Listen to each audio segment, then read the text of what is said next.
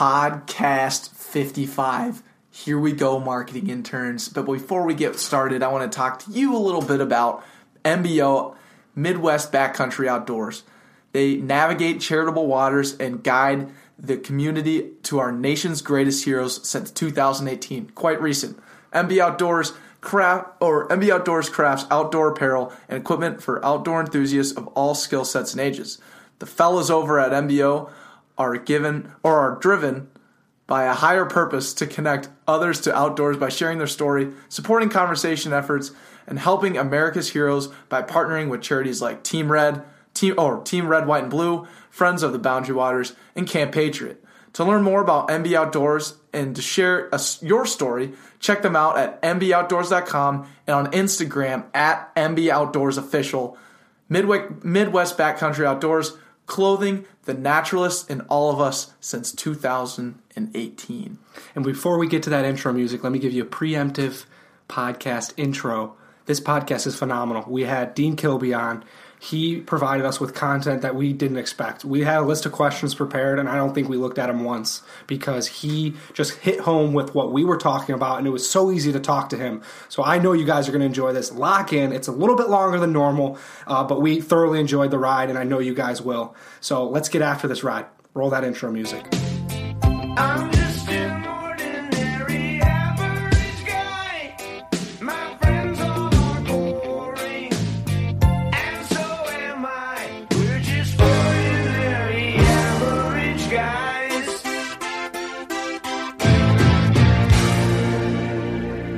Today is June 25th, 2018, and the boys from the back pocket are in the Washington 2.0 for the second time. Declan Brown, how are we? Andrew and Sarah, it's been a while. Can I say that? My goodness, it was Hilton Head was you know a couple weeks ago, but let's also not forget we've only recorded in this podcast studio once. We've been on the road, we've been rogue, we've been on the internet, connecting with people since then. What a time! It's great to be back. It's good to be back, and you know what we do is always start with an average quality. So let's get right into it.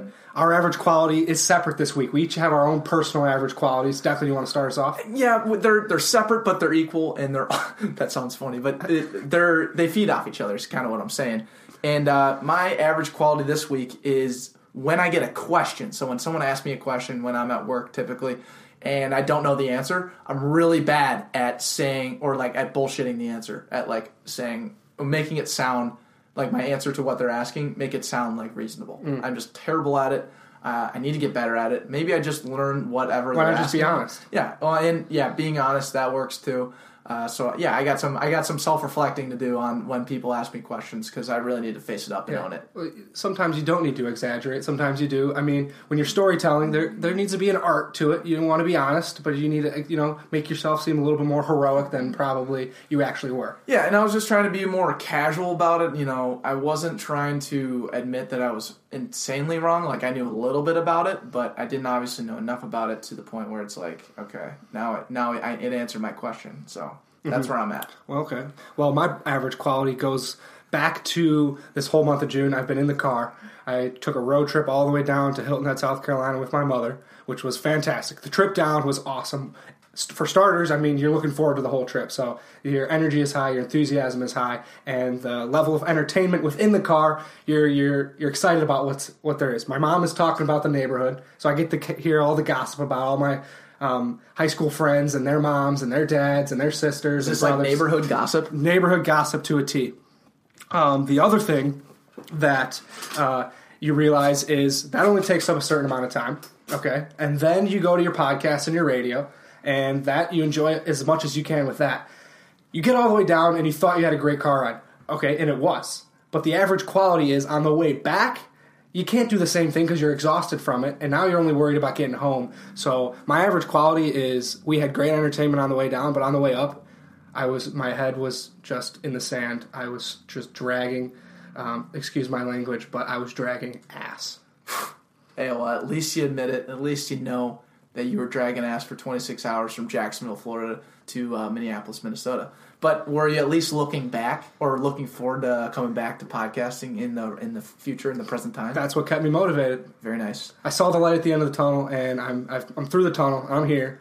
talking to you guys today, marketing interns. It's glad to be back here. You know, we apologize for the echo. We still haven't taken it away yet, but we're working on it. We're working on it because the door does not have uh, what is it? Bolts? What is it? It doesn't have hanger Or or, frame? hinges. Doesn't frame have doesn't have hinges. hinges, so And so, Curtain, anyways, beams.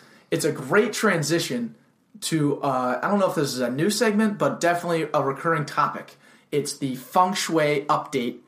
Right now, uh, Andrew, you had just mentioned, you know, like, yeah, obviously, I don't have, uh, we don't have a door, so there is a little bit of an echo. So, but what did we get? What did we gain this week? We gained a throne for our guests, and it's phenomenal. It trying to describe this, I really can't because it's not mine. Andrew, how did we get this throne? yes. So the It's a Lord of the Rings throne. Yep, I think the throne came to the Ansara household in um, the early 2000s when Lord of the Rings was most popular, when the movies were still coming out, when the OG movies were coming out. Not The Hobbit. This is Lord of the Rings with The Aragorn. Hobbit was good. The Hobbit was good, but this is Aragorn. This is the man, the myth, the legend, the man that really is the epitome of what Lord of the Rings is. And I was obsessed with him. And this chair was up for auction at one of my mom's charitable fundraisers, or my dad's. I can't remember whose it was. But uh, my parents ended up coming home with it. They bid the most, and they came home, and I was wide eyed, so stoked to have this. And if to describe a little bit, it's about a six foot uh, chair that you, it's about the, the seat sits about two feet high, and then the, the back frame is about six feet high. And there's a crown on the top, flames that look like torches on the side, and then there's Aragorn with a sword, looks like he's stabbing it right into the ground, right into Middle Earth, and a ring in the back because Lord of the Rings, there's got to be a ring inside the chair. Uh, this is just we we called we asked for a throne, and our marketing interns, my father and my mother, came through. and they absolutely delivered. Let's also not forget that uh, Viggo Mortensen has his freaking uh, That's that's who plays Aragorn. who plays Aragorn signed thing. So it's it's a signed Lord of the Rings throne of Viggo Mortensen. Uh, Aragorn, it's just phenomenal. It's painted. It's like completely made from scratch. Leather. We were worried when you said it was a like a throne. I was like, okay, like it's probably. Just, I was ex- um, thinking of like a grand chair, you know, you know, something a little more uh, upstage from these Hawaiian chairs. But you d- absolutely delivered on this wooden beast, and I love it. And I cannot wait for our first guest to come in and see, like, okay, please sit here, because you know, in our old podcast room, it was like just a montage of just garbage in, in the room. It was a shotgun style. You couldn't really do much about it. You're like, oh, it was kind of awkward. You never knew where to sat, sit. Now it's quite obvious. We say, hey, sit in the throne. You're our guest. We treat our guests with the utmost respect. And that gives us a perfect time to transition into our potential uh, next interviewee, which is Giselle. So, for future thinkers, uh, the host of a uh, 96.3 radio show, Giselle, she's coming in to the throne. She'll be the first one to sit in it, and we're stoked. So, that's a little uh, full disclosure um, preview for podcast potentially 56, maybe 57. Yeah, we don't really know where that's going to shake out, but uh, hopefully she's not listening because then she'll know, and that would suck. So hopefully you're not listening, Giselle. Uh, no worries. Yeah. Anyways, one thing that I realized about our average quality, and well, one thing that I wanted to touch on just a little bit before we got into the Dean interview, um, was you know Andrew and I had just had our average qualities, but well, a lot of the times, uh, I, I- I guess I wouldn't say they are entirely meant for satirical purposes. I think we do a good job of showing that it's not just something that's funny. It happens to be funny because you know it's funny to not be good at parallel parking. It's funny to not um, be average at something, but at the same time, it's definitely uh, we're average at it because you know it's a it's something that we failed at, and it's something that uh, we just didn't do well at. And I think the people understanding that we're trying to fix those problems, we're trying to f- learn from those failures, and and show that that that's that's how successful people work, you know. And that's kind of where our drive comes through. And I just wanted to clarify and reflect on the average quality for any of our new marketing interns or actually our existing marketing interns because that's a something that gets kind of lost in translation sometimes.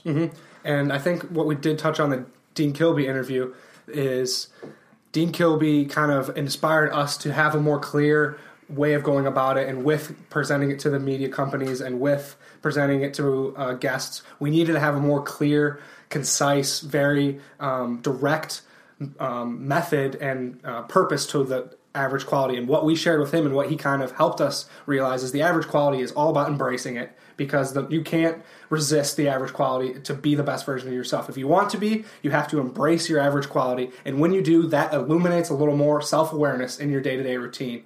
And through all of that, it really results in a humility aspect where you are humble enough to say, hey, I'm average at this. I need help. I need to outsource, or I just need to focus on how can I get better.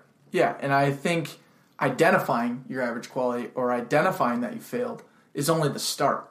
And I think that's the biggest difference between those people who aren't successful and those people that are successful. The most successful people are the one are just as ordinary as us, but they have extraordinary commitment to solving those problems, to learning from those failures, to figuring out how best how to best myself based on what has happened to me or what I what situation I am just currently in, what you're born into sometimes.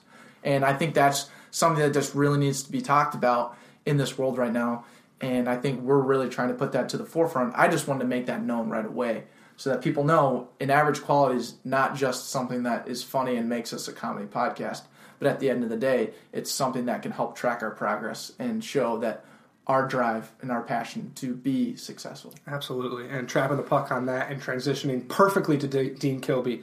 He is a person who really took his passions to the extreme. He learned from his mistakes, learned from his failures, understood what his story and what he brought to the table, um, and kind of helped us grow. He showed his growth through and through all of it. It was a definitely longer interview than normal, but we had to let him talk because when he spoke, we were locked in, and I know you marketing interns will be locked in as well. Yeah, and one more thing, he's Australian, which is just cool. We've never had an Australian on. But it's also like you had mentioned, I think at the very beginning, it was just one of those where you had your notebook of like things you wanted to say, and then we asked like the very first questions, like uh, you know, kind of an intro thing before we even asked our average quality, like just giving us an intro. He talked for maybe like five to seven minutes, and at that point, I was like, you know what, he's gonna hit his average quality at some point in this. Have faith, go forward, live in the moment, just lock in and listen. I, I, we literally tossed our iPads and whatever we had on the ground. You closed out of the, the notes, and we were just like, dude, let's just listen to this guy. And that's kind of what we're asking you right now. It's a little long, but listen. And if it's listen over a couple days, if it's listen over you know a couple hours at a time, listen. And that is the biggest thing that I want you guys to take away from this. If you do that, you will absolutely enjoy it. Let's get to it. Marketing interns get locked in this week. We got a phenomenal guest, Dean Kilby, a stem cell, or he's the owner of a the one of the first ever stem cell clinics, MKE Stem Cell Research in Australia. He's uh, roughly, we did the math, it's about 21 hours away from Minnesota, Australia. Dean, how's it going? I'm well. G'day. Thanks for having me on the show. We really appreciate you taking time out of your day. Um, this is fun. I mean, we just had Johnny Stofko on about a w- two weeks ago, and uh, through that, we were able to connect with you. And I'm excited. We talked a little bit, a little bit with Johnny about stem cell research, and I'm, in that podcast, we actually mentioned briefly how we are we were kind of clueless to the whole um, movement of stem cell research and how it had uh, and all the controversy that went along with it. So he reached out to you for us, and uh, now we're connected. So I'm excited about this interview. Yeah, great to be uh, connected to you guys. It is exciting. All, all the way from down under. Uh, it was uh, obviously of, of great fascination to me uh, to be invited to join you guys on your show in, in Michigan. Uh, is it Michigan or Minnesota. are? Minnesota. Minnesota. Yeah. Yeah, well, there you go. That's how ignorant I am about where you're at in the world. Um, so ex- uh, exact going back to I, well, first of all, you're our first Australian ever on our podcast, so uh, that's just something new, and uh, we're very excited about that. Um, but in addition to that, I mean, you're one of the first scientists we've ever had on the show who lives his life through and sees the world through molecules and cells.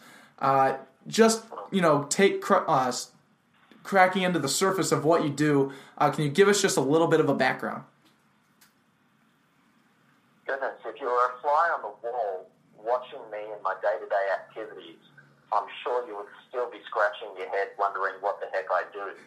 Uh, it varies from day to day, hour to hour, place to place. Um, fundamentally, my commitment is to empower and enable people to be well.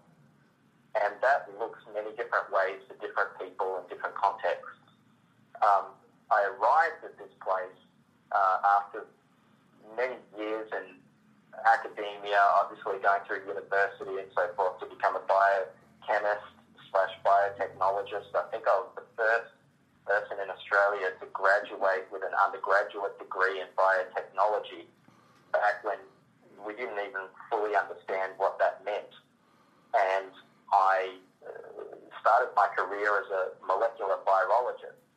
Um, I did my honours project in, in that field in molecular virology, uh, studying a biosecurity level 4 virus.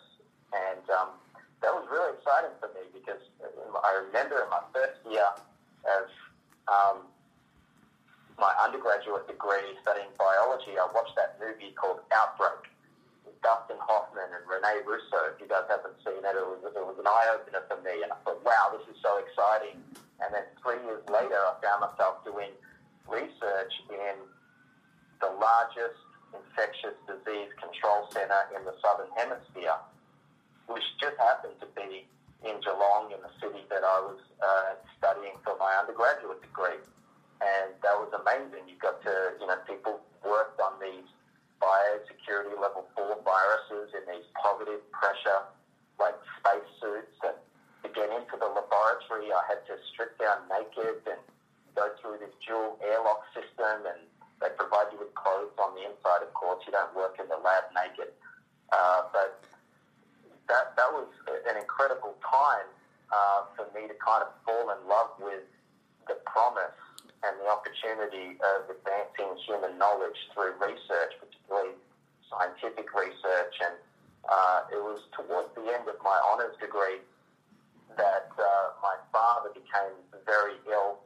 Uh, he had leukemia, um, along with a couple of other diseases, including um, Crohn's disease, which is an inflammatory bowel disorder. Uh, and he also had some chronic pain issues with scoliosis of his back. Um, not long after I completed my honours degree, my father passed away, and I, uh, you know, you, go, you have these pivotal moments in life where something happens, and based on your interpretation of what happened, you make a decision. And um, you know, we can get into this.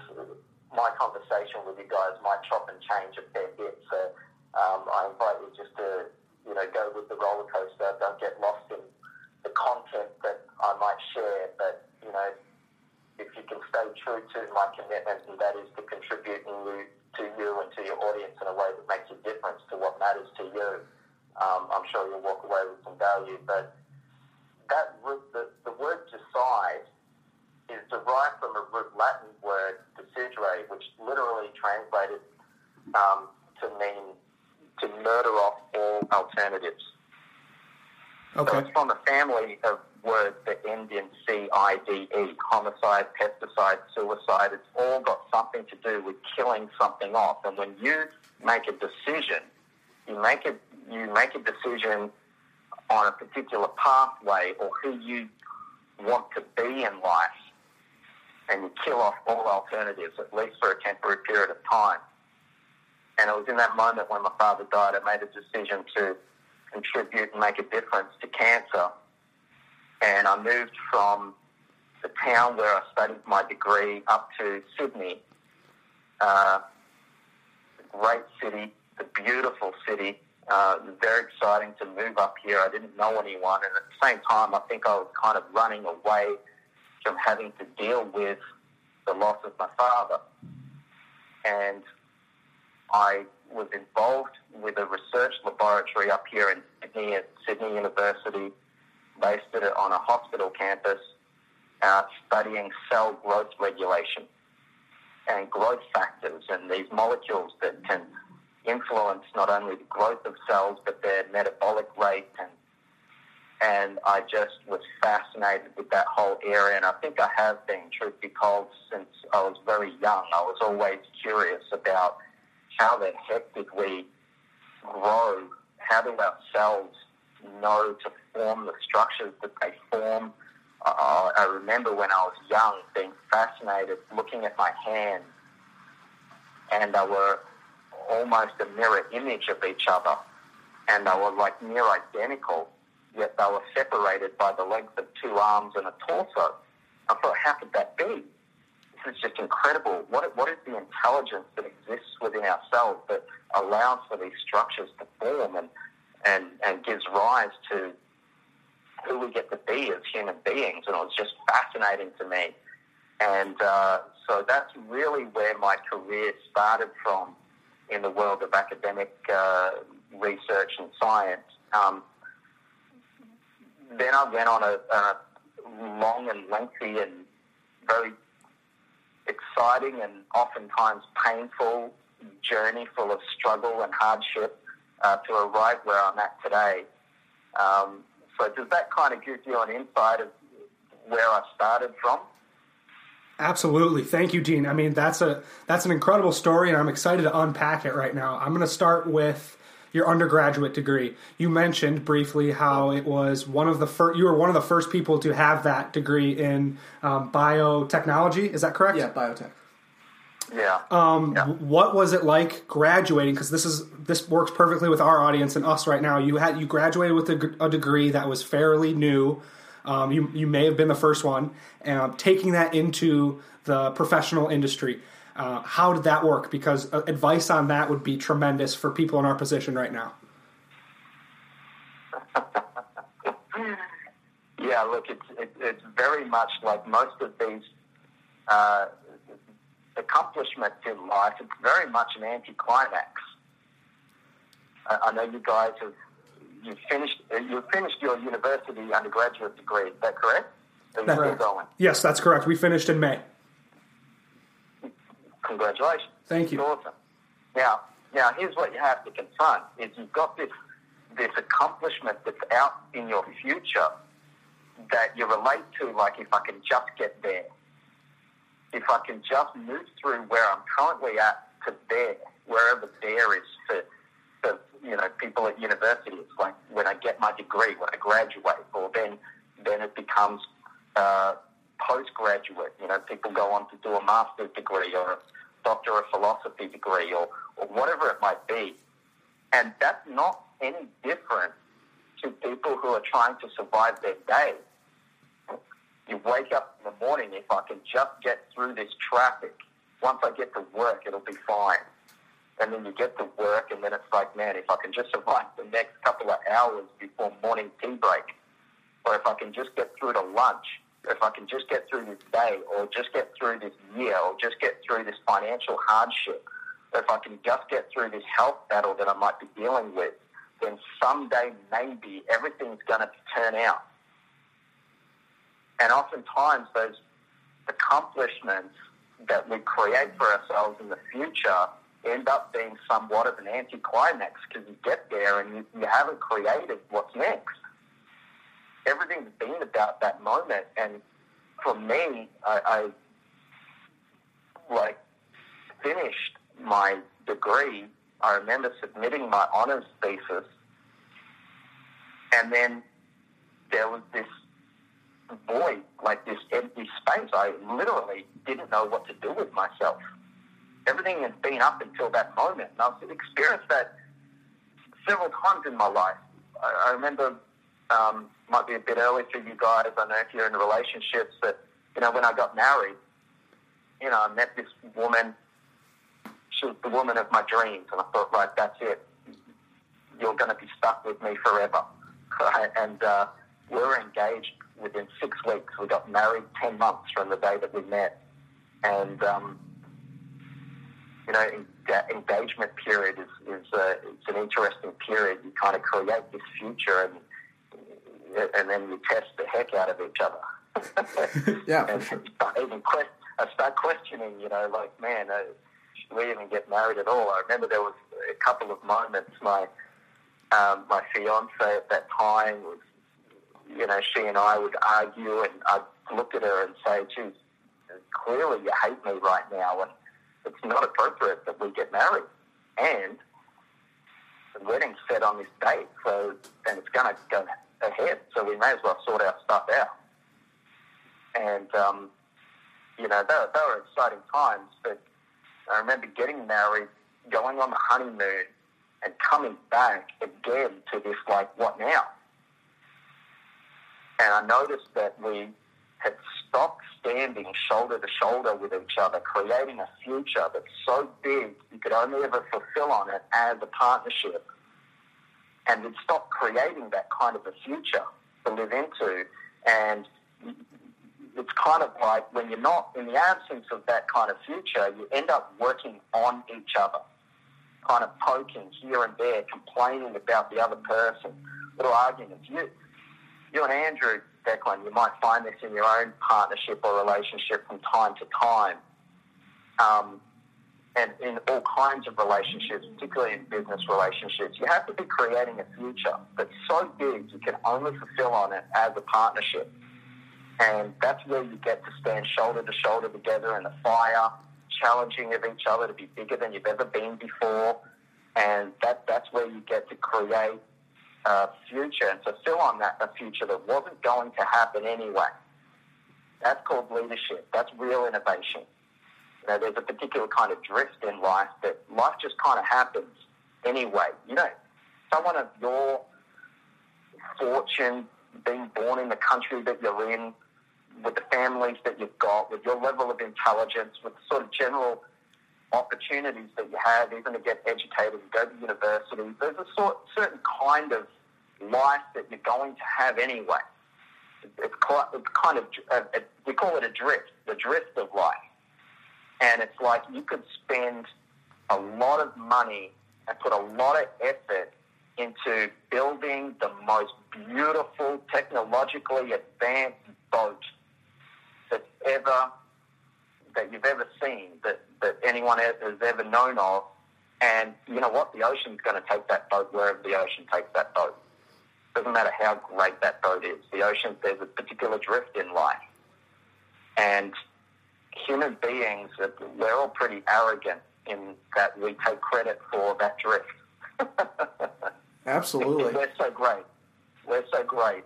Uh, you're going to end up somewhere along that direction anyway.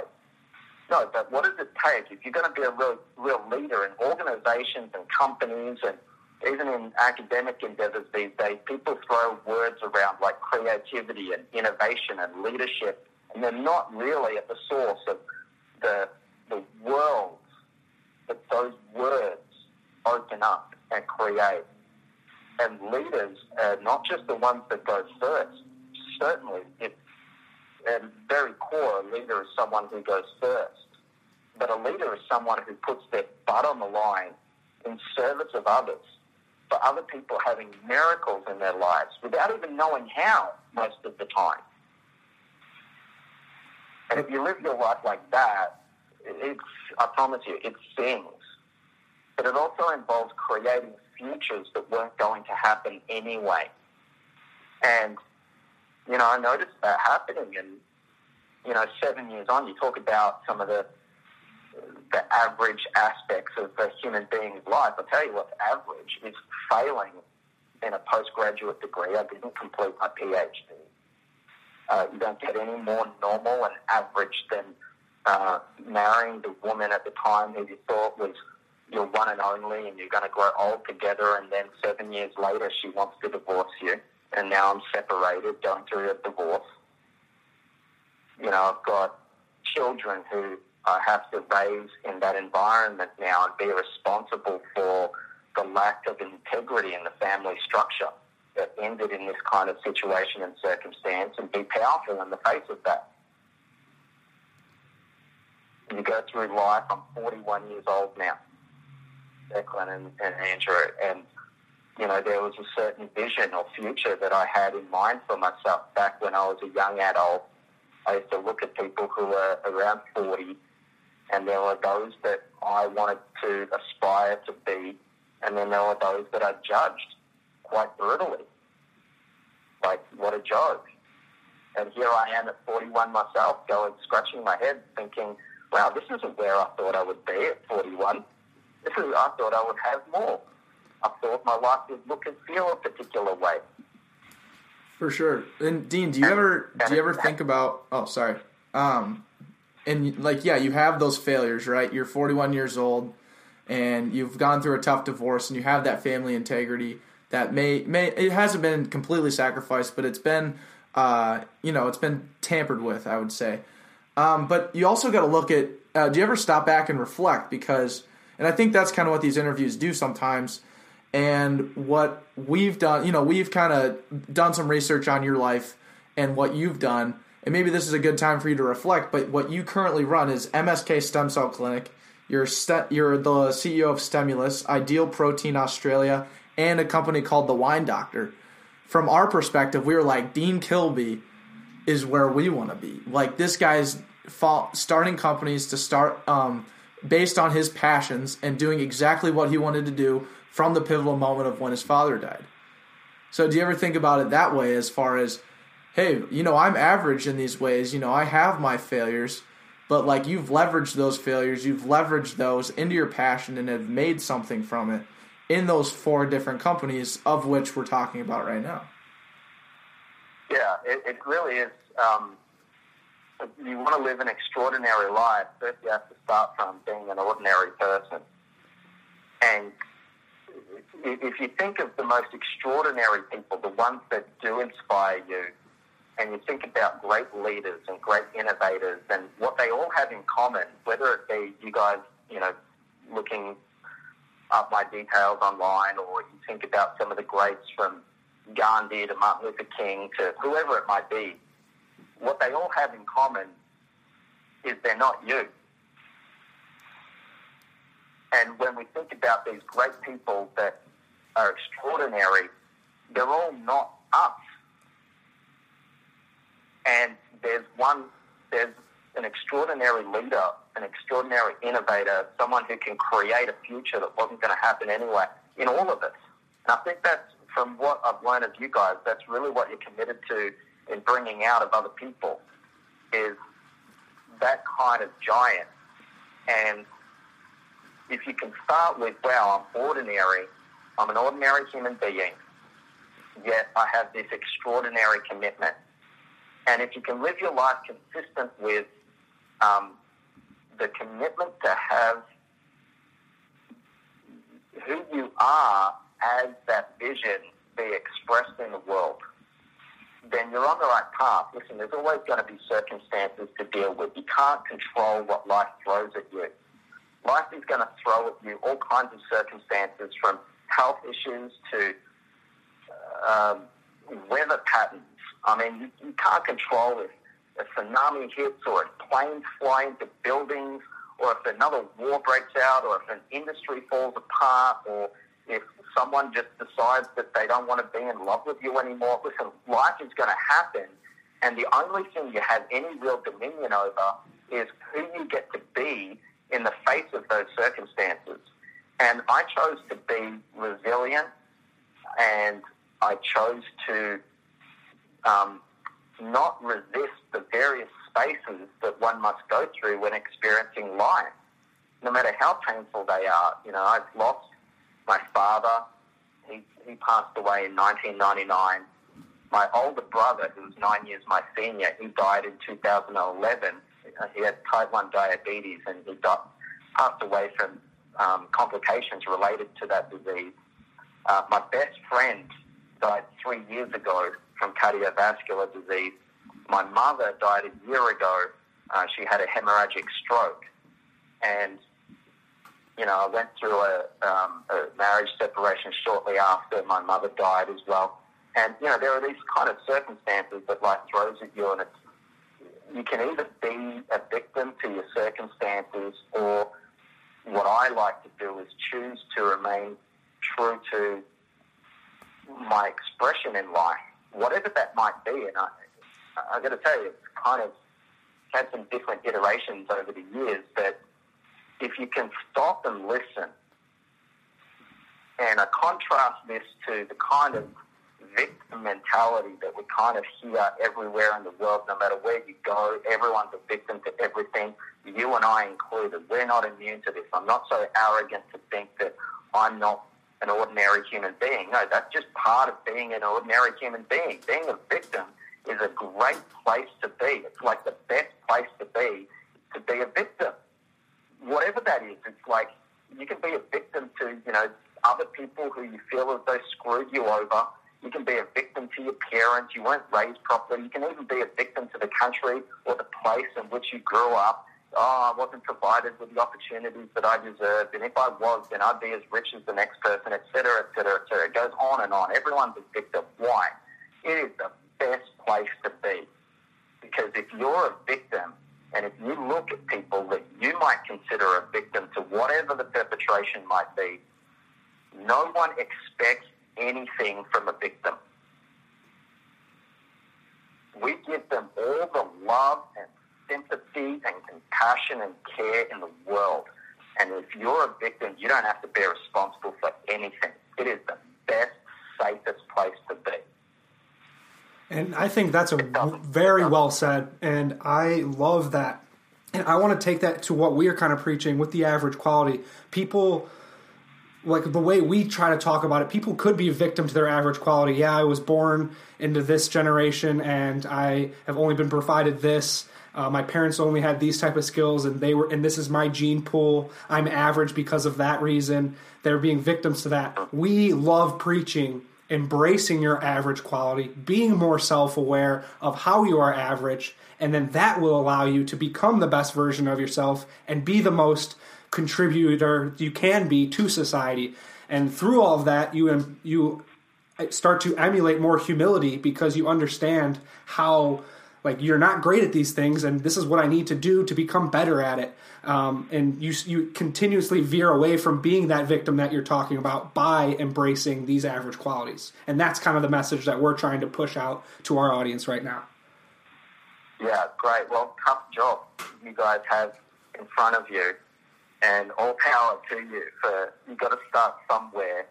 Uh, at some point, everyone has to kind of wake up to this obsession with I, me, and my. Even the whole personal development industry, it's all about I, me, and my. How do I get better? How do I improve? How do I have an edge?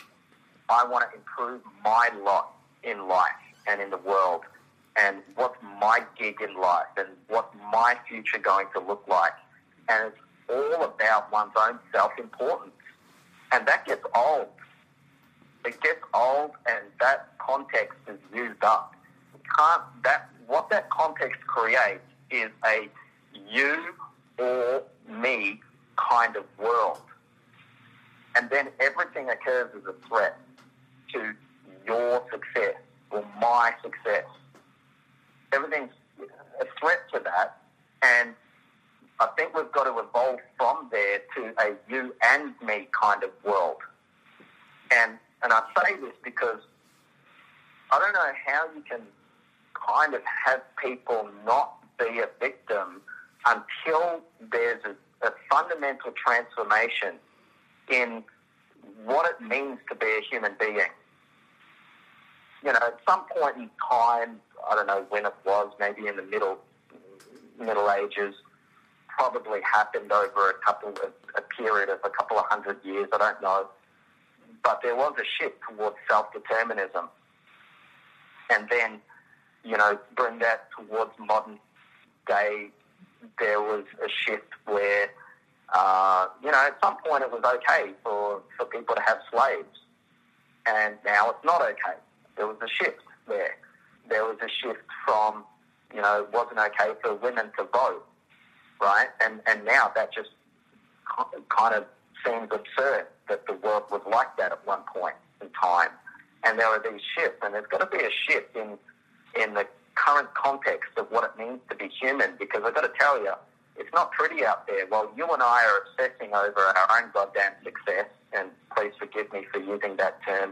Um, I you know don't want to blaspheme, but it, it does allow me to make that point that it is relevant to everyone. Where you and I are, are obsessing over our own personal success, yet there's a child that dies from malnutrition every six seconds, where it seems that rape is still built into the current fabric of humanity, where there are more wars fought today than there ever was in the history of mankind, where there are people in the world that don't even have access to water that doesn't kill them, where corruption seems to run and rule every facet of commercial society, and we're seemingly oblivious to it.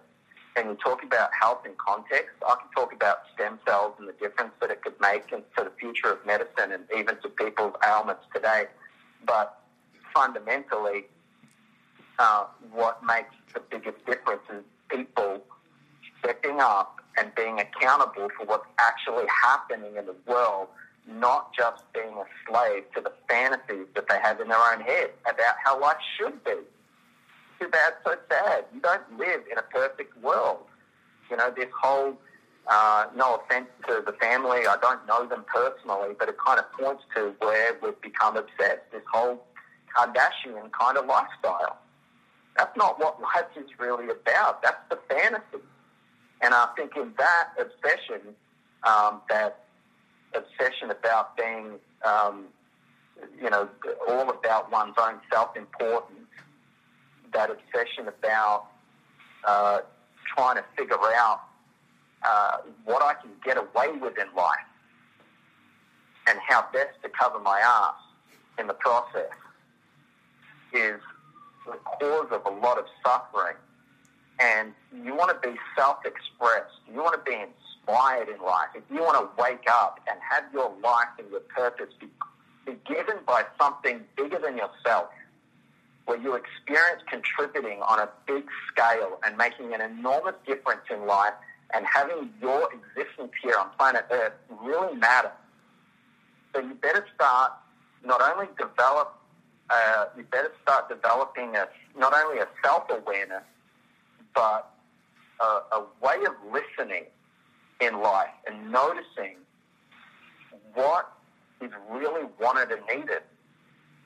What's really wanted and needed. And I don't mean just in the world. Start with your own bloody backyard. Start with your own families. Start with the people that you're most concerned for. The one that the, the people and that environment that you spend most time with and what's really wanted and needed there and do the critical thinking and discover for yourself, wow, if, if this was there, this was in place, or if that happened, that would make an enormous difference to what people are really dealing with, what people are really concerned for. That could possibly bring about a level of satisfaction and fulfillment that doesn't currently exist. And if you can hear that that's wanted and needed in your workplace or in your university or your place of worship, then you hold yourself accountable for producing that result. And it's in that accountability you'll discover the leadership. You'll discover the innovation that's required. You'll discover what you're really made of and capable of. And if people acted like that, I tell you now, we, we would have a completely different world to live in. A completely distinct world from the garbage that we currently have that will make it make me proud to raise my kids on this planet and, and be able to say, you know, this is our gift to you. This is a whole new world that I'm gifting to our kids and future generations. And I want people in 500 years' time to experience life in a way that allows them to look back 500 years in the past and go, wow, our ancestors really loved and cared for us Absolutely. just like we can now when we look at the, our forefathers and as you know you in America you you know you look at your forefathers and go wow they really stood for something extraordinary and it gave us the possibility of having the life that we have today and now you've got to confront you're about to trash it all Yeah, and I, I think a That's- really good that's point. the, that's the level of responsibility that that I think needs to be brought forth Yeah, and one thing that you mentioned that I loved was like it's not about me, myself, and I. It's about you and me. And I think one thing that's really on the forefront of that you and me movement, what's going to enable the you and me movement is stem cells. And like Andrew and I have done b- brief research. Like we're we're not the we're not you obviously with stem cells, but what we do understand is like stem cells come from yourself and it promotes your body and helps helps regenerate the cells that have been destroyed. But the way that stem cells can help other people is only if they those other people can contribute. So like when I talk about the other people, I'm talking like governments, FDA, and just the absolute the overall movement that pushes that forward. So I love, I, and that's kind of what I wanted to more uh, touch on more specifically was the stem cell aspect, where we're kind of going and how the stem cells can really, you know, promote uh, our world and help our aunts or our children realize like, hey, these guys actually um, helped us out. These guys, uh, these guys made a difference. Yeah. Yeah, well, as, as I was saying, it's like what's wanted and needed in the area of health and wellness or well-being and uh, fulfilling that possibility of being well. And the way allopathic medicine is heading, where it's, it's all about drugs and surgery, and it's ruled by commercial influences, and people aren't getting well. They're just not. We don't understand the real impact of nutrition. And when I say we, I mean uh, uh, people overall.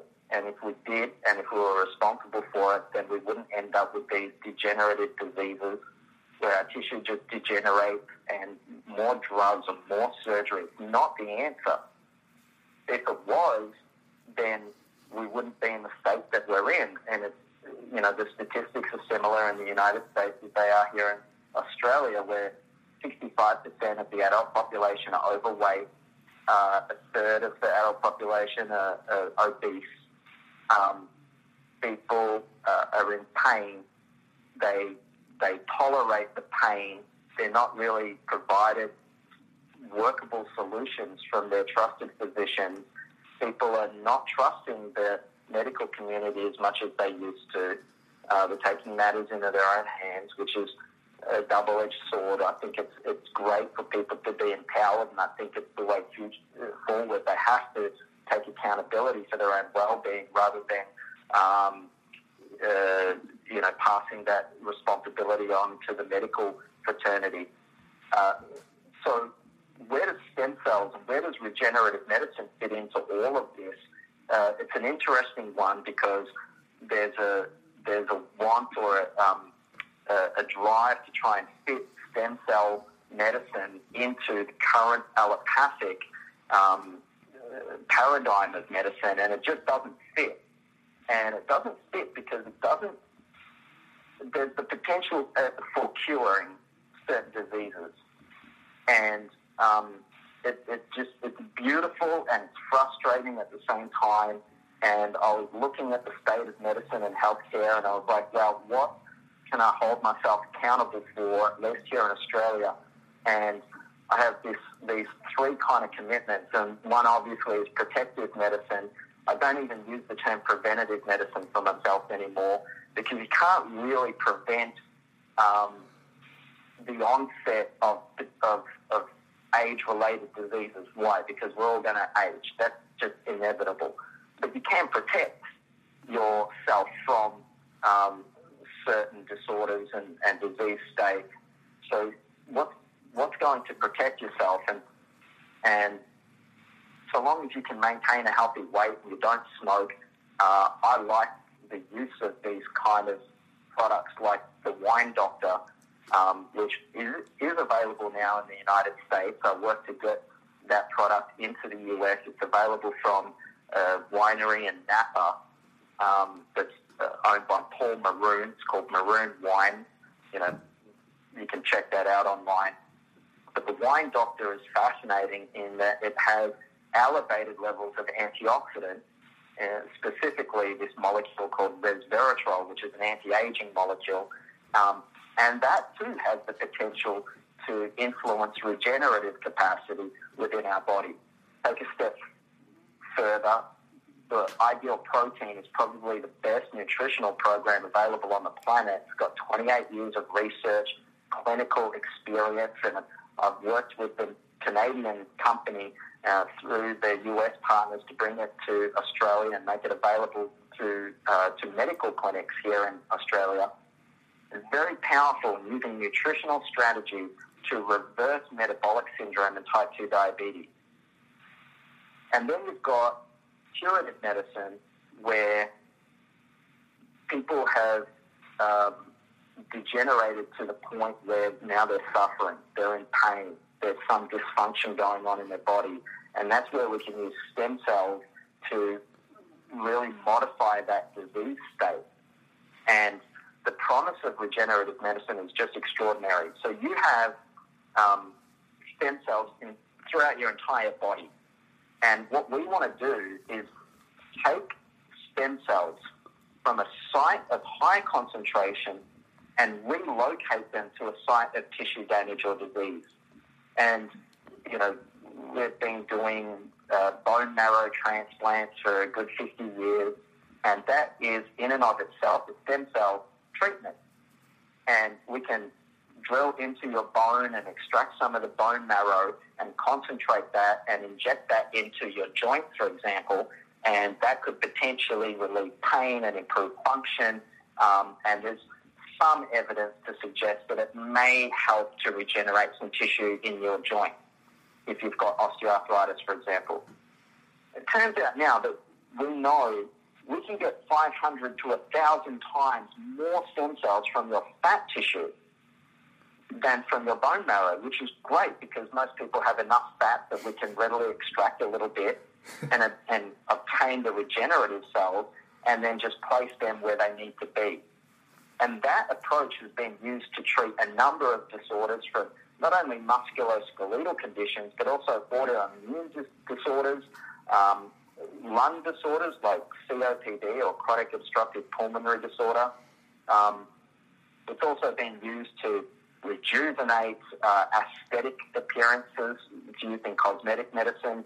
People have even used it to regrow hair uh, by getting those stem cells injected into their scalp. Um, and uh, it, it really is a, a game changer and does give the health consumer an opportunity to take responsibility for the various choices they've made throughout their life or even the genetic predisposition that they may have and not be a victim to the, the body or their genetic makeup or whatever past trauma that they've had or injuries that they've had and actually take responsibility and you can even bank your stem cells now. You know, you and I missed the boat. We didn't have the opportunity to have our cord blood bank when we were babies, but now we can take the stem cells from our fat and have them grown or what we call expanded in the laboratory and then stored for later use that we can access at some time in the future where, you know, if we have a heart attack, for example, no cardiologist is going to approve us to get a liposuction to obtain the fat. But if you've got your stem cells banked, then you can just access those cells and have them injected intravenously, and those cells are phenomenal. They go to the sites of inflammation or tissue damage, and then they help heal and repair and remodel that tissue and restore a, a sense of wellness and well-being um, for that patient. It's just, it literally is a game changer. So it's, it's an extraordinarily exciting area of medicine and a, a very powerful opportunity for, like I said, health consumers to be um, uh, take their power back and utilize their own cells without drugs, without surgery, um, to heal themselves. It's pretty cool. Yeah, that's super cool. And you know, it, in putting especially, I did not know you could bank your stem cells like that. Like if everybody was born, or obviously everyone gets born, but like for future people who are born, they could bank their stem cells from the fat that they have then, from when they're a toddler or something like that, and then they can use that for when they, you know, um, are hurt. You know, maybe when they're sixty, because you can grow and scale those stem cells, is what it sounds like.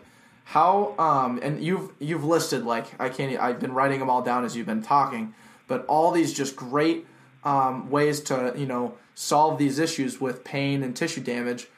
How much of this is um, actually legal?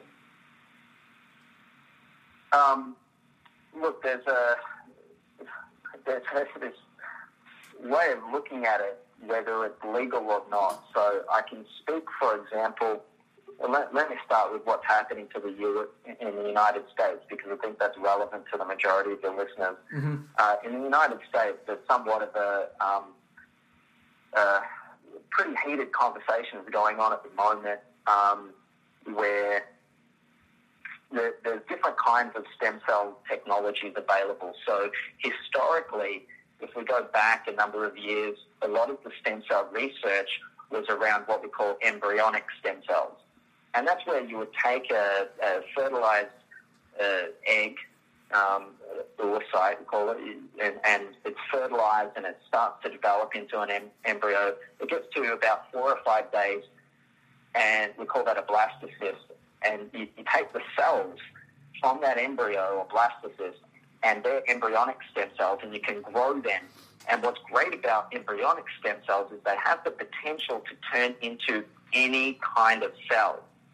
So what that makes possible is regenerating whole organ systems or, or very specialized tissue. And, and um, uh, that's really, really cool. The problem is there's a couple of dilemmas using embryonic stem cells. One is a, an ethical dilemma.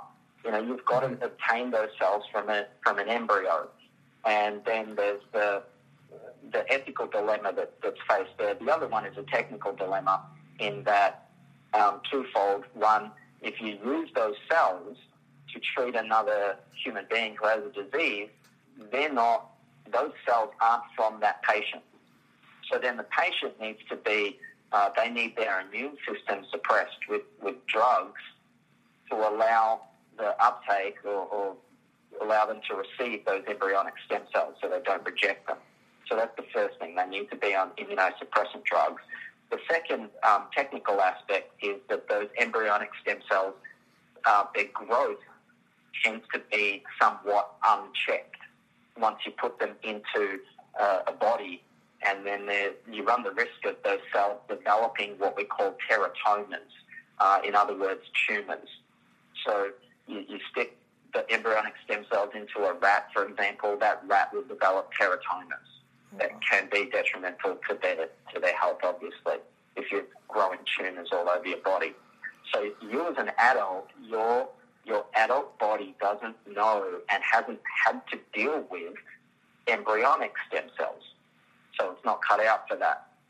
Um, the problem is that billions of dollars were spent on embryonic stem cell research without any real clinical, applicably available technologies. There was no commercial output. So now there's like, holy crap, did we waste all that money? I think embryonic stem cells would be great for research purposes and drug development. Uh, in 2012, there was a, a researcher by the name of Yamanaka from Japan. He won the Nobel Prize in 2012. And he invented this new technology called induced pluripotent stem cell technology, or IPS technology.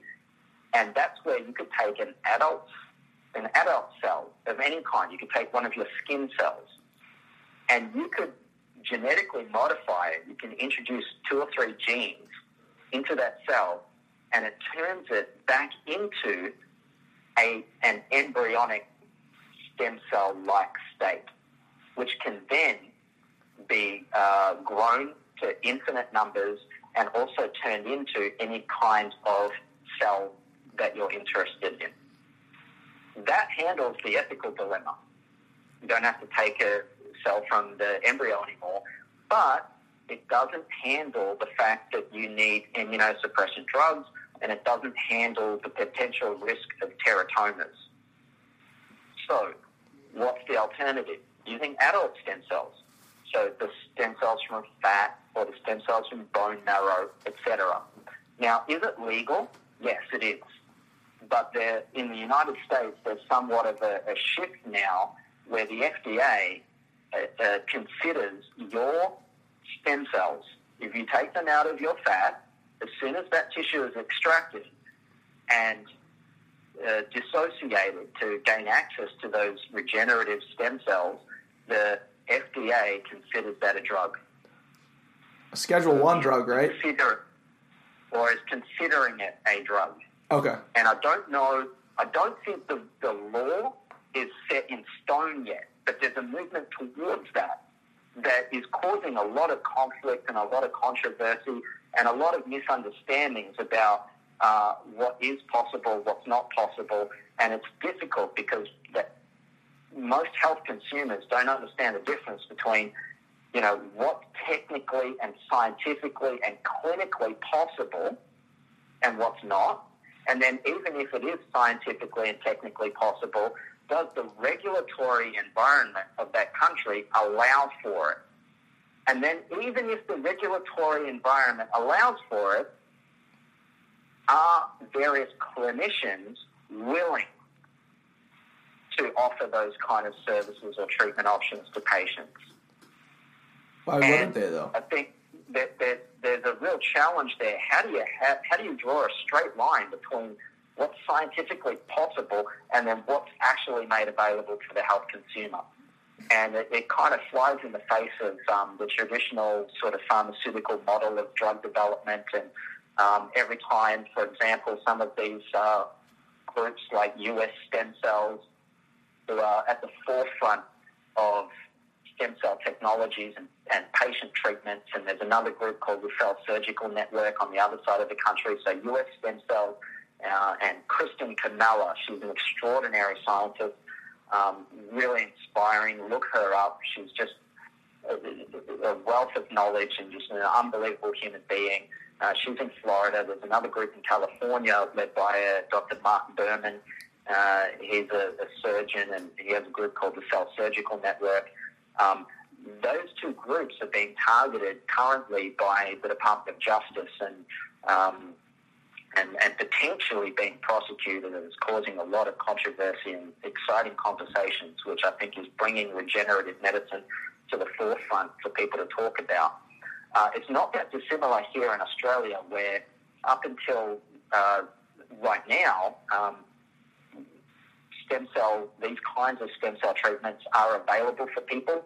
Uh, as of the 1st of July, our version of the FDA, we call it the TGA, which stands for Therapeutic Goods Administration, is regulating stem cell therapies. Um, we can't even, from the 1st of July this year, we can't even uh, talk about stem cells on our website, for example. So if you look at mskstemcell.clinic, my website for my clinic, um, I'm going to have to change all of that. I'll probably bring the whole website down. I, I'll have to restructure the whole thing um, because stem cells will be considered a drug or a therapeutic good, and you can't advertise drugs according to Australian laws. So we won't even be able to do that. Um, even if a patient takes the, the tissue, has the tissue taken out of their body, stem cells are isolated, grown, stored. Once they're stored, those cells no longer belong to the patient. That they become sense. a drug that then the patient can't even readily access. Now, if you look at this from the patient's perspective, where all other treatment options have failed, they've got no alternative. That kind of thinking, that kind of government regulation just does not make sense. How is that helping people? Right? I tell you who it does help, and I'll- I'm more than willing to say this. It helps those who don't get paid every time we treat a patient. Mm-hmm. Because every time we treat a patient and we prevent the requirement for them having a total joint replacement surgery, the orthopedic surgeons don't get paid, the drug companies don't get paid, the government doesn't get paid. I've created an environment where there's a direct transaction and, and a relationship between a patient and a doctor that's empowered, and everyone else can step the heck back. It's got nothing to do with them. Is a patient who's signing consent and saying, I understand what's going on here. I understand the technicalities, the regulatory environment, and I'm saying I want this treatment done because nothing else is helping me at the moment. So And that right to use their own cells and tissues is being taken away from them, and it's just unjust in my in my opinion. So you're pretty much saying that the TGA and the FDA are not approving stem cells because it would potentially harm or evidently harm uh, taking money out of the pockets of the pharmaceutical industry and like surgery or surgeons in general. Is that kind of what you're saying here? Yeah, but it's, I'm not targeting them saying that they're bad and, and they're the enemy. No, that's just the condition of life for human beings. That's the way the world works. Now, if you speak to them, they'll say, no, we're interested in patient safety. We want to make sure that there's no rogue doctors out there uh, making false promises to patients and and uh, doing stupid things with stem cells. We want to make sure that patients aren't harmed. Well, no patient has ever developed cancer from this kind of stem cell treatment. Um, there have been the, the safety profile of the thousands of patients treated with this kind of approach throughout the world over many, many years. No drug trial can stand up to that kind of safety profile. Yet, you know, they use the, the safety of the patient as their leverage point. Um, but, you know, it's not their fault. It's just this is the pressure of the world that we live in.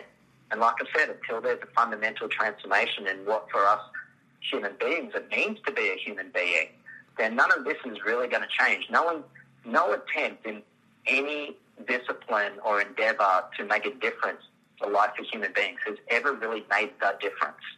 Whether it be the social sciences, religion, engineering, science, technology, medicine, um, philosophy, none of it has made that difference. It's all we end up doing is creating a world of more, better, different changes that ultimately don't. It's like the, the next solution to the problem that we're facing today ends up being the next problem. If you look at, you know, when Henry Ford uh, mass-produced a car with an internal combustion engine, you know, that, that was to solve a problem. It wasn't, it wasn't only to solve the problem of transport issues, it, that solved the problem of pollution because there was too much manure on our on the roads. And if we got rid of the horses, if we got the horses off the road and replaced them all with the, with cars with internal combustion engines, that would solve the problem of pollution. And look at what that did. So every solution to a problem becomes the next problem. So you end up with this problem solution mass. And it gets to the point where you're like, there's so much garbage going on in the world. It's like, how can we make a difference here? You've got to go right back to the overarching context that drives us as human beings. Commercial gain, self-importance, seeing what we can get away with, how best to cover our ass, how to survive better until we die. Doesn't change the world. Man, I mean, So, that, that's as that's that's as real as it gets and as deep as it gets. And one thing I want to kind of touch on with you and your profession and trying to um, put the ownership back in the health consumers and not feel like uh, exactly what yourself what, what you were saying is going on, but more in a positive note. You've started these four companies to to provide ownership for these health cons- health consumers, um, and do you feel like you um, with like the Wine Doctor, with Ideal Protein Australia, um, these type of organizations and then companies are allowing consumers to um, not only have the ownership but also have the ability to look at themselves in a more whole fashion. Yeah, I think so. I think uh, what's ultimately going to make the biggest difference in in healthcare is the health consumer being accountable for their own well-being. And um, you know, as I said, they pass the buck to their GP, uh, who then their hands are tied. They're at the effect of various insurance companies and medical regulatory authorities and and the, the business of the clinic that they run, they're, they're slaves to it all. So their hands are tied. They can't always provide the kind of healthcare that I'm sure they want to provide for the patient. So oftentimes, and, and the knowledge base is beyond them in many situations, so they've got to refer to a specialist. And then the specialist physician, they're a consultant. They have got the time to, to really invest themselves in, in being accountable for an outcome for a patient. At least that's the case here in Australia. So they, they, um, they, they revert the accountability back to the GP. So then no one's being accountable for the outcome, not even the patient. And um, I think if we can empower people to be, if we can enable and, and empower them and be accountable for their own well-being, to step in the right direction, we've got to start with treatment options that give them a choice, where we educate them, where we work with them over time, um, where the patient experiences having a say uh, in their future health.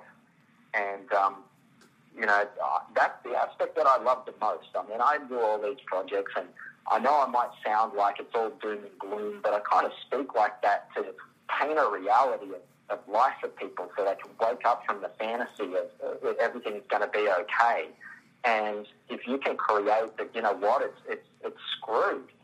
And it's our job to unscrew it and have some fun along the way. I mean, I love meeting with people and working with them and getting in, personally invested in their lives and what matters to them. And, and if we can relieve the pain in your knees or your hip such that you can move freely and participate in life, what are you going to get up to? And I love standing, like I said, shoulder to shoulder with the patients and looking with them out into the future of, wow, what could life look like here? What could you get up to? And, you know, if you, if you can now bend over and, and move your knees, then, you know, you're going to get down on those knees and plant some trees to help the planet. You know, deforestation and, and uh, you know, increasing in livestock industry is really detrimental to the environment. You know, what are you going to do about that? Or what's happening in your family, in your own backyard? And how can you uh, restore some of these relationships? And how can you participate? And that's ultimately what I'm concerned for is how do we get people participating in life in a way that's productive, that contributes, that makes a difference?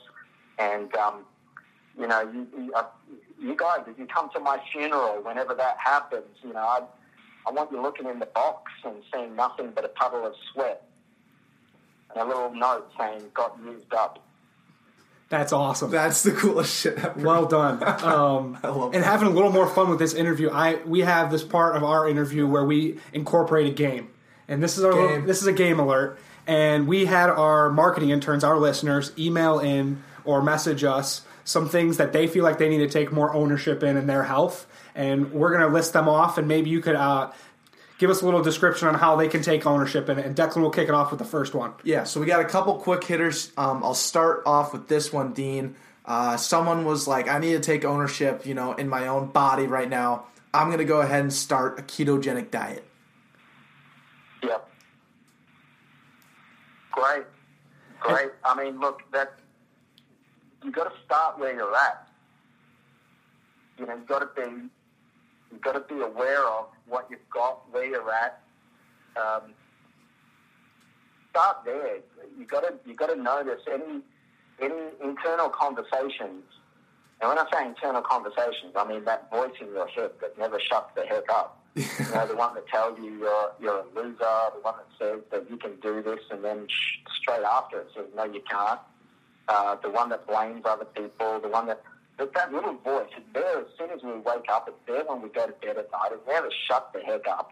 And I was having a conversation with a, a, a, a leader that I trained um, this morning, and, and I was saying to her that that voice in your head um, that uh, it, it, it tells us what is possible and what's not possible, and and it keeps us from being connected to reality. So if you're going to take accountability for your well-being, you've got to start with where you're at. And most people don't know where they're at. Kind of like your finances. You want to make a difference to your finances. You got to you got to be straight about not some hoped for kind of bank account or you know this wish. It, it's crazy.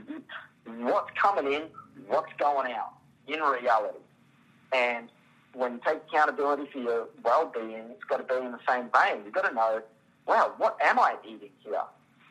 Document everything that you stick in that mouth of yours. Document it. Write it down when you're eating it. And people mostly are unaware of what they eat. There's like this unconscious kind of, um, what's the term I like to use? There's a, a tranquilized obviousness to life. Like you know everything. You just you, you step outside of your house, you just know how life or that day is going to go. No, wake the heck up. Start getting connected to reality. Document everything that you stick in your mouth. Right? Starts with quality nutrition. And I promise you, you'll start noticing not only what you're eating, but you'll start noticing the limited food choices that you have, at least in your perspective. And if you wake up, you'll start seeing alternative food choices that could actually make a difference. So if you want to lose weight, this whole ketogenic diet, for example, let me just say something about that because there's so much garbage out there on the internet about what it is and what it's not and how to do it, and how not to do it, and all this sort of crap. Perfect. So ketosis is really, really simple. All ketosis is is the process of your body utilizing your own fat stores as an energy source. How do you do that?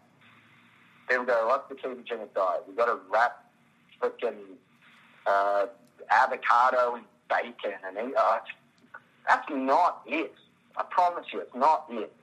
So back in the 1920s, they did some research on rats and they replaced the calories from the carbohydrates with fat calories just to ensure that there was the same between the control group and the study group that they had the same total amount of calories.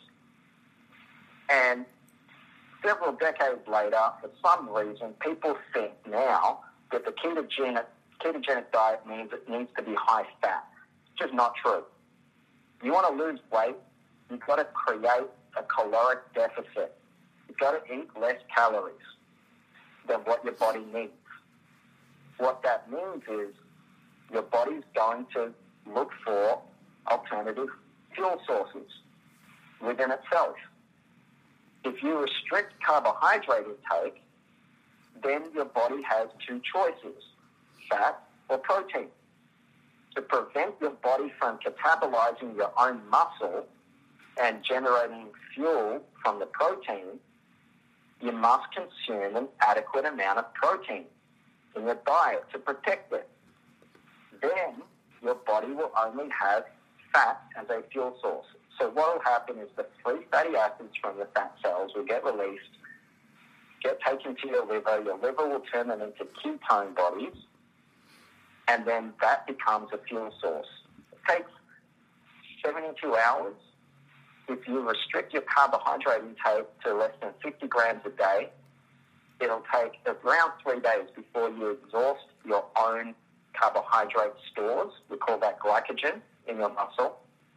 And then, and so long as you protect your lean muscle with adequate protein intake, and you've got to consume good quality food. You've got to consume at least four cups of low glycemic index vegetables, no root vegetables, no potatoes, no starchy stuff, no peas, no corn. It causes too much of an insulin spike. The glycemic index is too high. So what happens when you eat, food is your pancreas releases insulin. Insulin can be problematic if you're eating too much carbohydrates throughout the day. You have chronically high levels of insulin. It causes you to gain weight and it locks the fat in your fat cells. It prevents you from losing weight. So you want to bring your insulin levels right down. You do that by restricting your carbohydrate intake. And then you also want to create a caloric deficit. Then you'll start burning fat. Now, I don't recommend if you do that, if you take that on, um, I don't recommend you do exercise for a good three weeks at least because you've exhausted your muscle glycogen stores. Um, you'll just be tired. You'll cause too much inflammation and damage in your muscles. You just want to sit on the couch and just be diligent, be um, your word around uh, the, that diet, and uh, and it's for a temporary period of time, just to reset your metabolism, rebalance your hormones, um, and then slowly, once you've lost the desired weight, transition yourself slowly by you know reintroducing carbohydrates slowly back into your diet over a period of a couple of weeks at least. Uh, you don't want to shock the pancreas too much. Uh, and then, you know, if you want more details around that, or if you want a more structured approach, you want a medically directed um, program, and you want the medical oversight, and you want the ongoing coaching, then I would suggest go to a clinic that offers the ideal protein protocol. Is the ideal protein protocol necessary? No. You could try and do it on your own. It'll be bloody hard. But, you know, and, and I can tell you why it's hard.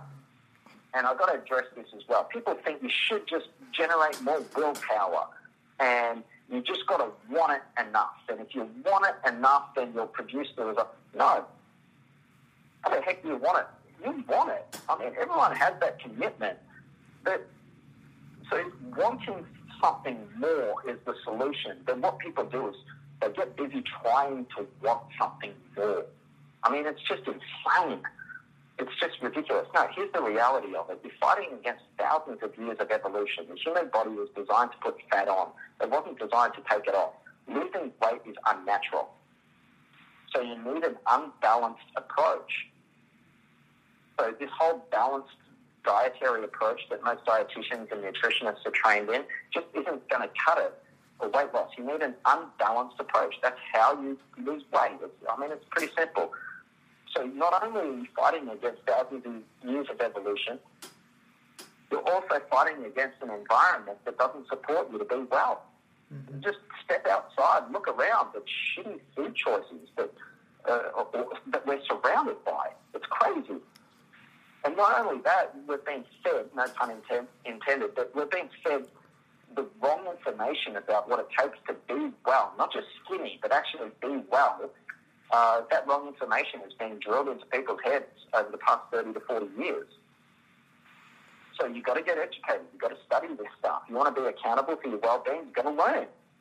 Not only do you have to retrain your cells and tissues and organ systems and rebalance your hormones, you've got to train that brain of yours to understand the distinctions around nutrition and well-being. And you can't go, oh, I don't want to, I can't be bothered. Well, if that's you, then, you know, you deserve what you get when Absolutely. it And comes then to your health and well-being. Yep. And then another uh, another little marketing intern emailed us in and said he has consistent issues with acid reflux and he has had a common cold for several months.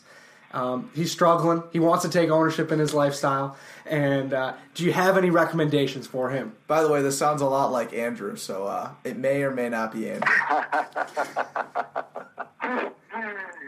Yeah. Um, sometimes what being accountable looks like is trusting somebody else and putting your hands in and, and putting your life in the hands of an expert.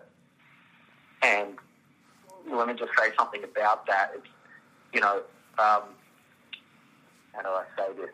You know, if you're going to find a doctor or, or a practitioner to put your life in the hands of, um, yeah, you've got to find someone that, you know, seems to know what they're talking about and has a workable solution for you. But you also have to take accountability for that relationship. And, you know, it's not that I never get sick, but I tell you, when I do, this is what it looks like when I go see a doctor.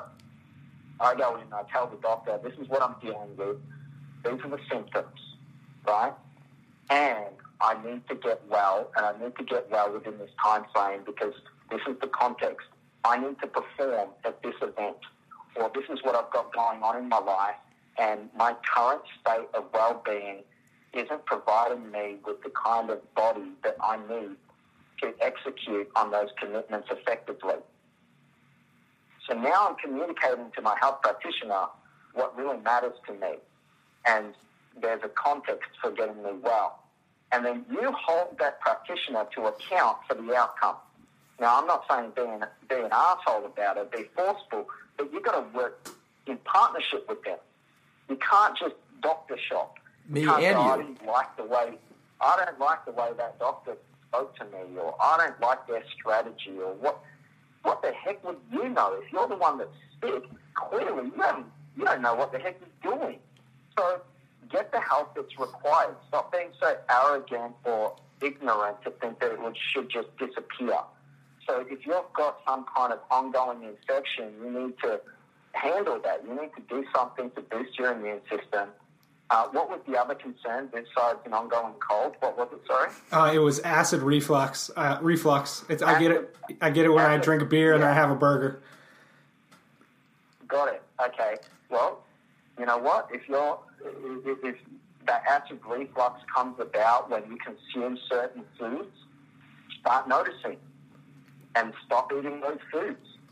Ooh, that's It's as simple as that. Stop being so stupid to think I should be able to eat these foods. Well, sure, but you can if you want, but stop complaining about your goddamn reflux. Right? But if you want the reflux to disappear, then you've got to be responsible for that. So there are certain foods that are going to cause that. Stop eating them. You know, it's like that joke. A doctor walks, uh, a patient walks into a doctor and says, "Doctor, doctor, uh, you know, e- every time I do this to my finger, it hurts. The doctor says, well, stop doing that to your finger. That's so funny. I mean, it's, it's, it's, I mean, health and well-being is pretty damn simple. It's, a It lot of it's common sense, right? But you have to actively participate, and health is a function of participation. And you have to actively participate in being well and what's going to get you well, and create a game around that. And if it's a process of eliminating certain foods that are causing those issues, then do that. Now, uh, with regards to reflux issues and uh, if you go to some doctors, what they would do is they'll just put you on a medication called a proton pump inhibitor um, to help uh, decrease the amount of acid being produced in your in your stomach. Well, that's not the answer. Listen, when I put patients on uh, the ideal protein protocol, for example, 100% of patients that are on these proton pump inhibitor drugs come off those drugs within seven to 10 days. 100% of patients, I get them off those drugs within seven to 10 days. I'm a, I'm a real pain in the ass for drug companies because uh, people I work with just stop taking drugs. Yeah, you're taking Now, the money out of their pockets. that they have to if, they, if their life depends on it. You know, I'm not saying come off all drugs, but there is that potential to come off many, many drugs. And um, so that's that's one strategy there. But you know, you've got to take accountability. You've got to study. You've got to learn, and you've got to trust. You know, you've got to trust in um, practitioners that are there to help you and make use of that. And just produce the result. Just get well, so you can get on with your life and stop having that big Yeah, awesome. complaint for yourself. I appreciate that, Dean. Yeah, get well, Andrew. I, I, I think you're right, Dean. You see, you said it perfect. You're like if you if you're having acid reflux from beer and burgers, Andrew, then maybe you just don't eat that. It's my two favorite things be, in life. Be accountable.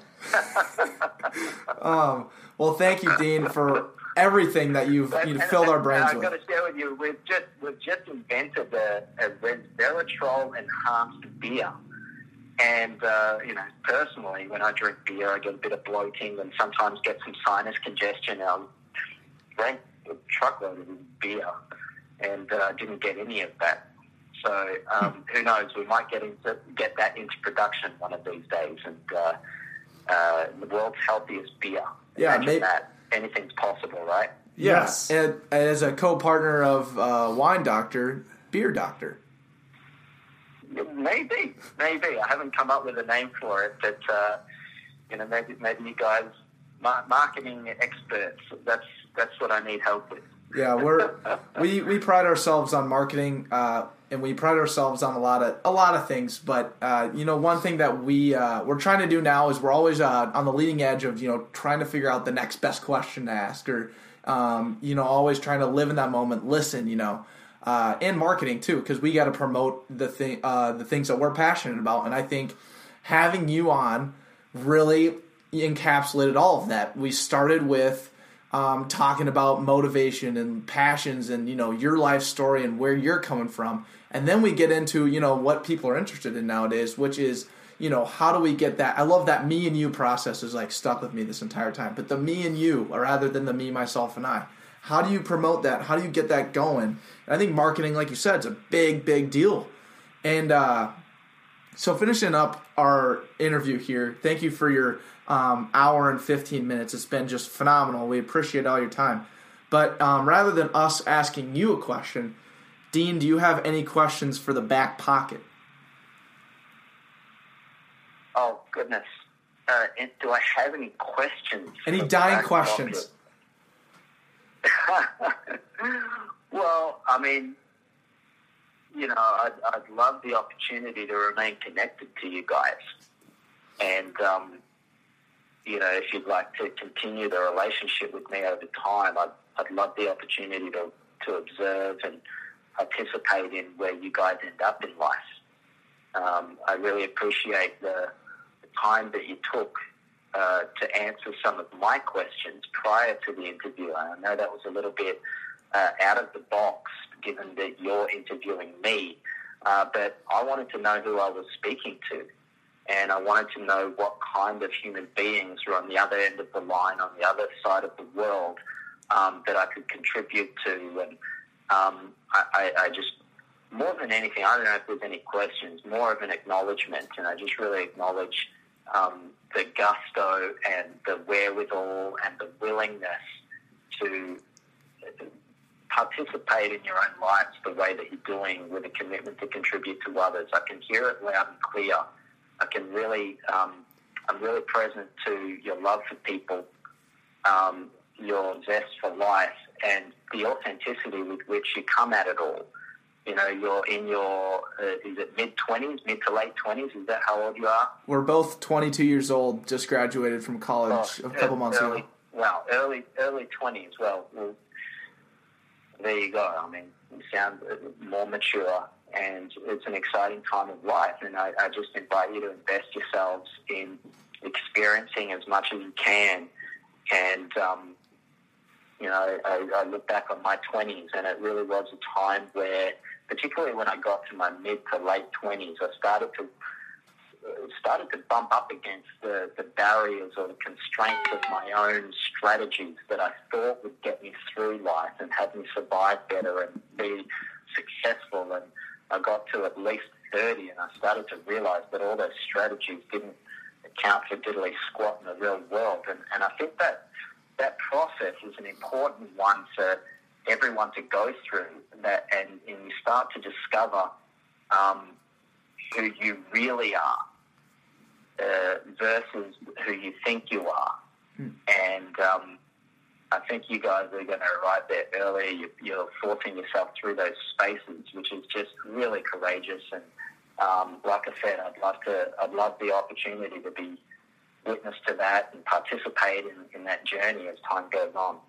Absolutely. Well, we're uh, we'll officially sign you on as a mentor of the back pocket. Uh, it sounds like you're all for it. Um, yeah, well, and yeah, just because you're in Australia doesn't mean we can't be connected. Uh, technology works in wondrous ways.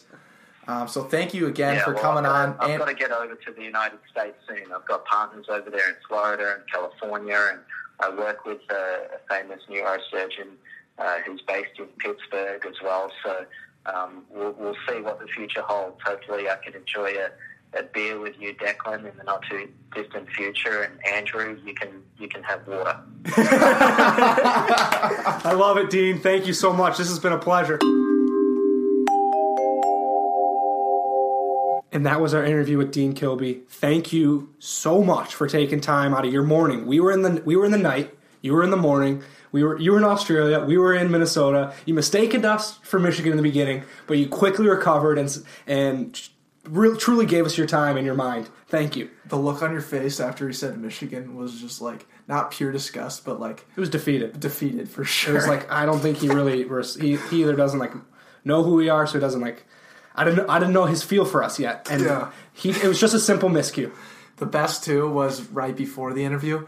Andrew and I were in the midst of setting up Google Hangouts, which is how we're going to start doing our FaceTime interviews, and or just like screen interviews, so we can use that for audio, Video. video purposes, pretty much.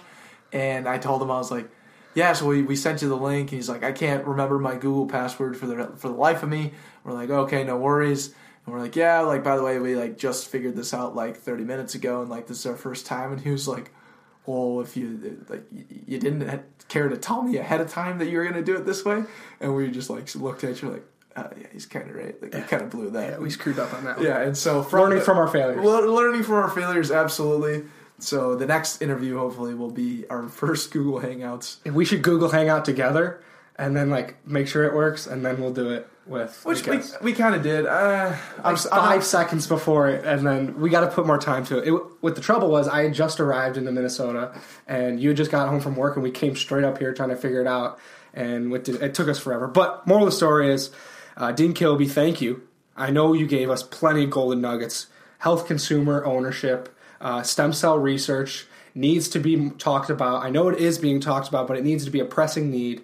Um, your life story of the failure and the growth that you took. Thank you for sharing that. Any Declan? I else? loved um, how we're, he's officially signed on as a back pocket mentor. Mm-hmm. Um, it was phenomenal. Me and you. He's just lo- has taken a keen interest in me and you, uh, which we were not expecting at all. You know, when you hop on a phone call with someone who's halfway across the world, down under, as he said, you know, you don't expect those kind of reactions. And he was just kind of a guy that Johnny helped us out get, uh, helped us connect with. And I think that just shows the power of Networking? networking, but genuine connecting, just having a conversation with someone because that's all it was. Mm-hmm. It was asking Dean, you know, and oh, the other thing we probably should mention, which I think was mentioned a little bit in the interview, but we asked. Usually, we send our questions to Dean, or our, we send. Uh, we usually t- send our guests questions before, like 24 hours before, so they can review them. Dean said, "No, I don't need any questions. I know what my profession is. I know what my life story is. I want to know about you." And you so gave us a list of questions. he gave us a list of questions for us to answer and reflect on. So he knew he, who his audience was, and he knew who Andrew and Declan were before he ever got on the phone with us, which I mm-hmm. thought was awesome. It blew was- me out of the water, and that was fun too, going through because they were tough questions. They weren't just simple like, "How long have you been doing this? What's your guys' names? Where are you from?" It was like, "What is your what are you concerned with? What is your audience most concerned with? How do you uh, see yourself growing?" So, simple questions, like not really simple questions. They seem simple, but once you you want to give this man a true um, explanation of all of these. And so we spent a good hour going back and forth on there on the Google Docs, typing like delete and type, and it was a little conversation. It was fun, and I think we grew because of it, having those questions, um, having to answer those questions. Yeah, and and that just speaks to who Dean is and who he truly cares about, and he cares about the person. You know that whoever he's interacting with at that time, he has full attention and full care for that person. Thank you, Dean. We appreciate everything that you've done. Now, trapping the puck and finishing off podcast fifty-five as it should be finished off, as it should be finished off. Yes. What did we learn in a feel-good story?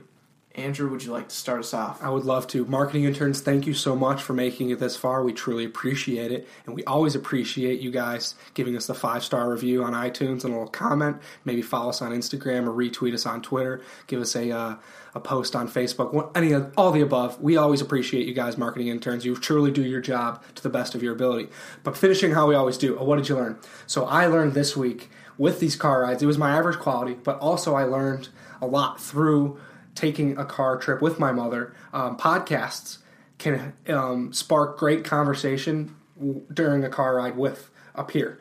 Um, so we would pause the podcast that we were listening to several times, and then we would talk about it for 20 minutes and then restart it. It was super fun. Kind of like a book club. It was like a book club. We would listen to something and then something that would spark us, and my mom would pause it and be like, "Hey, did you ever think about like blah blah blah?" And I was like, "Oh, that's really cool." And then we'd talk, we have a little conversation, and then play it again. That and audiobooks, both those like having like a mystery audiobook, pause it, talk about it like a detective, then play it, have sweet predictions. Like my mom and I had a blast. Um, so I recommend if you wanted to connect with a family member, a friend, go on a long car ride, listen to our podcast, listen to a podcast, or maybe an audiobook, and you'll enjoy it. I think just reflecting on the things you're taking in, you know, making the most of that car ride is super important too.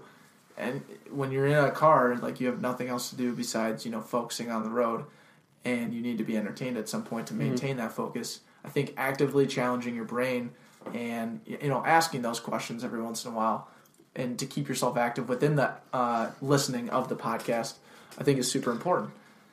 Now, uh, what I learned. So that was a that was a rough transition, but what I learned, great. What did you learn? Mm-hmm. Thank you, sir. So I appreciate that gold star. What did I learn is Insta TV. So I woke up this morning, and actually I woke up. I wouldn't say this morning because when I mean this morning, I meant Thursday morning. I woke up Thursday morning, and I went on Instagram, checking the back pocket as I always do, and I got bombarded by an advertisement, Instagram TV, and I was like, "Wow, this is can't come out of nowhere." It was an overnight. It was an overnight dealio, and uh, you know, of course, Gary Vee's on it. Of course, you know, all the main people who had already known about it before are on it. And I was like, "Gosh, how are, how are we best gonna put the back pocket on Instagram TV?" So what Instagram TV is, and this is what I learned, is it's basically Instagram's version of YouTube. You create your own, uh, use your own uh, profile to create a channel on Instagram TV, and you can post a vertical, like phone vertical uh, post, f- f- uh, anywhere from two to ten minutes. So it's a longer platform, and it's meant for people to just what Do they have to be two minutes? Mm, so like no, no, they can be they can be shorter. They don't have to be two minutes, and that's it can be any because right now Instagram only allows 15 second videos on the live page or on your My Story page, and then 60 second videos on your Your post personal page. Yeah, and I think that totally helps us out as far as what I was thinking was maybe just post our segments on there like we do on YouTube, but just a different video platform or video orientation, I should say. Whereas the YouTube is, you know, a typical um, widescreen view, whereas the uh, Instagram channel is made strictly for your phone. So I think it's going to be interesting to see how everyone receives it. We posted a couple polls and saw that people, uh, a little over 50% of people don't want to watch two, two to 10 minute videos. And I totally agree. Instagram's a very like, you're in and you're out thing. You're not spending a lot of time. But I think over time, the whole idea behind it is for Instagram to just gain more They're trying to take YouTube's market. longevity, longevity. They're trying to get take some of YouTube's market because I bet what they're seeing is there's some crossover between people on Instagram and people on YouTube. So say you get that Casey Neistat to start posting on Instagram, that brings over you know X amount of YouTube people, Mm-hmm. and then so on and so forth. That's kind of how you can grow, and it's it's going to be interesting. I'm excited, and I'm excited to see where how we take it. Absolutely. Um, and then finishing up with a feel good story. So, this is something we leave on a positive note. We inspire our marketing interns, and it'll also inspire us while we inspire you. Declan? Absolutely. So I was reading a an article, not a an article. Um, of, it was radio. It was from podcastinfluencer.com. If you want to go and follow them, that's how we get a lot of our news from in the podcast re- region. It's just at podcast influencer. They're a great resource to understand what exactly is going on in the podcast game, and that is really the feel good story this week. Is what the future of podcasting is, what podcasting is now. It's phenomenal. The interview was with the CEO of Ad Results Media. So when you hear ZipRecruiter, when you hear Venmo, when you hear Cash App, when you hear all these different, you know, Blue Apron, all these different MeUndies. me undies, you know, one MB Outdoors. MB Outdoors, Skyline Skyline, Specs. specs. You know, go. By the way, go buy some Skyline specs today. We didn't do an ad read for them today, so uh, hey, yeah. uh, go ahead and use Skyline specs. I wore them all throughout my Hilton Head trip. Use promo code BACKPOCKET. I plugged them several times. I know those people bought them. Um, and wholesale. Let's also like wholesale for Skyline specs is phenomenal right now. You can go and get like twenty pairs um, for your business brand or company, and they're sweet sunglasses at an affordable price, and it's gonna catch someone's eye. Like Andrew wears his all the time. I wear mine to work every day. And people are like, dude, those are some dope sunglasses. I'm mm-hmm. like, yeah, these are the Skyline of Minneapolis. Or I'll wear the back pocket ones, and then that strikes conversation just by their look. So go ahead and buy some at skylinespecs.com. Follow them on Instagram at skyline underscore specs. They're doing giveaways all the time, like once a week. I'm telling you, you got to get on it. And then if you also if you hop onto skylinespecs.com, 15% promo code using the promo code back pocket for 15% off your order. Anyways, getting back to the article, the CEO of Ad Results Media, who does who connects sponsors or uh, companies that want to do sponsorships with podcasts, he was saying that the there's been an eight percent jump in the first six months of 2018 from 2017 in podcast growth, which is very significant because if you scale that over seven years, um, a little less than seven years, that's a 50 percent growth if you do it from each each if it year stays consistent. if it stays consistent. So if you think, um, well, five percent, five years would be forty percent growth. Five years from now is twenty twenty three. He was saying in twenty twenty alone, six hundred fifty nine million dollars of revenue expected. The highest performing podcast right now in terms of revenue growth is comedy, which is us, and sports, which makes sense. And then he's also saying uh, major brands. So major brands like Delta, Progressive, Gillette, Burger King, and Budweiser. Yes, we just said Budweiser. Bud Heavies. Bud you, Heavies You are only get to drink one when you earned it. Exactly. So all these major brand companies are coming over from TV and all these other ones and transitioning, maybe even from radio, and are transitioning into podcasts, which says something, right? If all these make these companies aren't going to put in twenty thousand dollars in for an ad, for a marketing campaign, they're putting in millions of dollars into these podcasts, and you can only imagine how that how that's going to go, right? Um, so what he in in in closing, he said in the next five years, which is what I said that forty percent growth, he thinks Marshall Williams, the CEO of Ad Results Media, thinks that the podcast um, advertising marketplace will grow to a multi-billion-dollar uh, marketplace. So, something to think about. Definitely positive, feel good story for us. For you guys, it's going to let you know that podcasts aren't going away. And if you're an avid listener, there's going to be more content out there. I hope you guys stick with us because we're continuing to push out content. I just recently listened to um, podcast. I think it was 31 with our girlfriends because I was driving home from uh, Hilton Head and I thought it'd be funny to listen to Faith and Sierra. Declan and I have our uh, discussion we had back in I think it was November. It was Oh, right before Thanksgiving. it was our Thanksgiving podcast. It was a thing, yeah. Yep, and uh, I, I the, the growth that we've had just in thirty podcasts, less than thirty podcasts, has been incredible. We are going. Podcast industry is on the up and up. We are on the up and up. You guys are on the up and up because you're always getting after it. You're always being the best version of yourself. Take your golden nugget, influence someone, motivate someone, be an entrepreneur because that's an innate ability we all have. Take care, marketing interns. Couldn't have said it any better. Guess what? Podcast 56. It's going to be a great one. Take care. Love you guys. Take care.